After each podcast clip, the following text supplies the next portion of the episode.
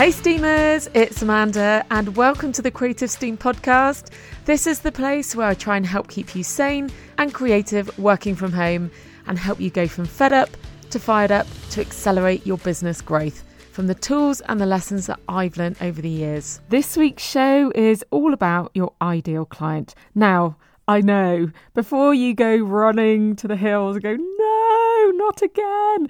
Like, this is something you need to go through. It is something you need to probably go through every six to 12 months of your business because it evolves. And I always say that with anything you do in your business, everything evolves, including you as a person. And your service, your product will probably evolve as well, your drop services, your ad services. So it's really important that you do keep revisiting your ideal client.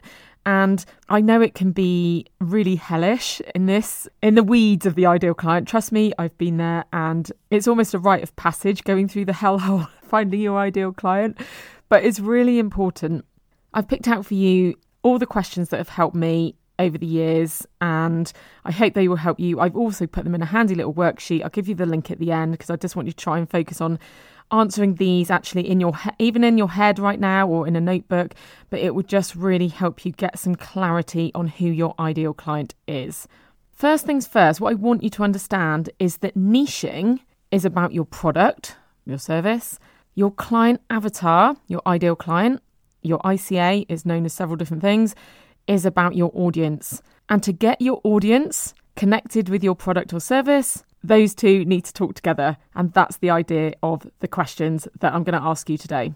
I'm going to do this in a back to front kind of way, actually. I'm going to try and really get you focusing on what it is that they're struggling with first, and then we'll get into the type of person they are in terms of, you know, what they do, how old they are, the gender, that kind of thing. So, first things first, what does your ideal client want help and support with?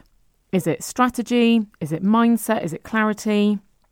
Where do they need your expertise, knowledge, and skills to help and support them? What are their wants? Do they want to increase their income, content strategy, confidence? What do they want from you? What are their needs? And I would encourage you to tap into their more emotional side of this. So it could be that they're isolated and they've got a lack of support and they want some company in their working day, or they need their systems to be organized, they need their whole business world to be organized. They just want to be around like minded people who get the journey, or they want and they need that sense of belonging to a community because they haven't got that where they are. So, really tap into the emotions of that as well. You will know from your ideal client, have that person in your head. And I know it's Amy Porterfield that says your ideal client is quite often the person you were two years ago. So I really want you to try and get back into that place where you were feeling, you know, in pain, needed the support, you needed help. Like, what were those pain points you were really going through? What did you need? What did you want? What support did you want? Get specific. What are their fears? Are they afraid of showing up? Are they afraid of failing? And by the way, failing I don't even believe that it's failing. To me, those are just lessons learned, and I reckon it's practicing, to be honest. Failing is practicing in my eyes. So, name their top three pain points. What is keeping them up at night? Do they want to be with somebody?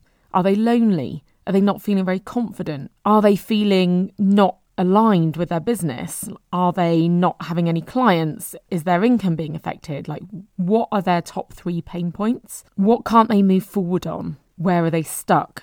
So, yes, they want to move forward, but why can't they move forward? Dig deep into why they can't move forward.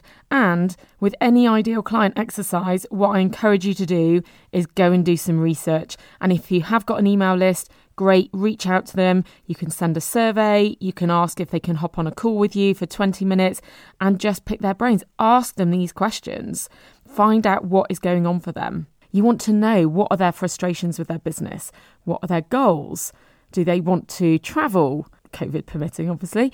Uh, do they want to work 20 hours a week? Do they want to be mortgage free? Do they want to do the school run both ends of the day?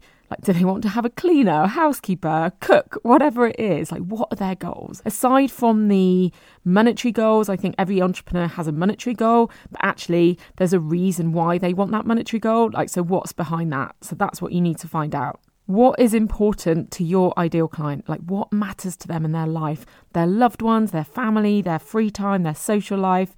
What matters to them? A really important question for you to understand is what are the results your ideal client are wanting to achieve? What are the results they're looking to get from working with you? I have a quick exercise for you to do as well. It is in the worksheet, but if you want to grab a pen and paper or a notebook, I want you to write 1 to 30 down the left hand side. And at the top of that, I want you to write 30 different results my clients get from working with me. And I want you to write those down. I want you to write 30. And even when you get to 18, 20, 23, and you just can't think of any more, that's the point I want you to carry on. keep going. Don't stop. Do the full 30. It will be harder the closer you get to 30, but keep going. It's really important that you understand how you can help your clients get the results. What results are they looking for?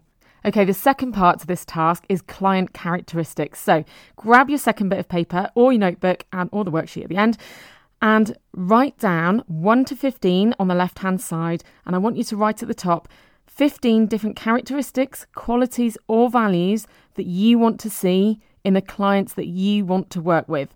So it could be that they are sensitive, it could be that they're go getters, or it could be that they really value their free time. What are those characteristics, qualities, values? So work through those. That's a really great exercise to go through, actually. It really helps cement that clarity in your mind. Okay, third and final piece to this exercise. And this is where we actually get into creating the avatar as it is, the, the customer avatar. So, this is where I want you to look at the age, their gender, whether they're single, married, divorced, living with somebody, if they've got any children, pets, or plants. Are they a plant mum? Are they a pet mum? Look at the responsibilities they've got as well. Have they got aging parents that they're caring for as well as kids? Have they got mortgages, gardens, cars, college fees? What are their responsibilities financially and time? I want you to look at both of those. Do they live in rented accommodation, shared accommodation? Are they first time buyers, mortgage free? And whereabouts do they live? Is that important? Does it matter? Or is it global? Is an online business? It is global, but do you do a local or physical service? Because if you do, then obviously that's important as well. What do they currently do for work? Are they still employed? Have they already started their business? Are they doing a side hustle? Are They're still working and starting their business? Are they 10 years into their business? What is it that they do for work? So then you can get a bit clearer about who they are as an individual and what their life looks like. And then I want you to look at what they do for fun and enjoyment. So, what type of books do they read? Do they read magazines and blogs and books? Like, what type of books are those? Are they fiction? Are they business books? Are they a mixture of both? Do they follow certain people online? What podcasts do they listen to? Do they subscribe to Netflix, Prime, Spotify? Do they watch box sets, films? What type, what genre? Do they watch comedy, Disney, whatever it is? And when are they doing all of those things? When are they doing their fun activities or their fun, the things that they like to do to unwind and relax? Are they doing them in the evenings, the mornings, middle of the night? If she's a nursing mum, for example, what do they like to do when they're not working? What do they like to do when they relax? Yes, Netflix, podcasts, all of that, but also what else? Do they like to shop? Where do they shop? On, offline, or both? Do they support the independents? Do they still shop on Amazon? Do they like to go to spa days? Yes, please, sign me up. Where do they like to go? Do they like to go to their friends? Do they like to go to coffee shops? What is it that they're doing in their free time away from the laptop? It's really important to get clear on what their lifestyle is like, but also the type of person they are as well in terms of gender, single, married, and everything I've just listed there. So it's important to understand what they do at work, but also important to understand what they do outside of work.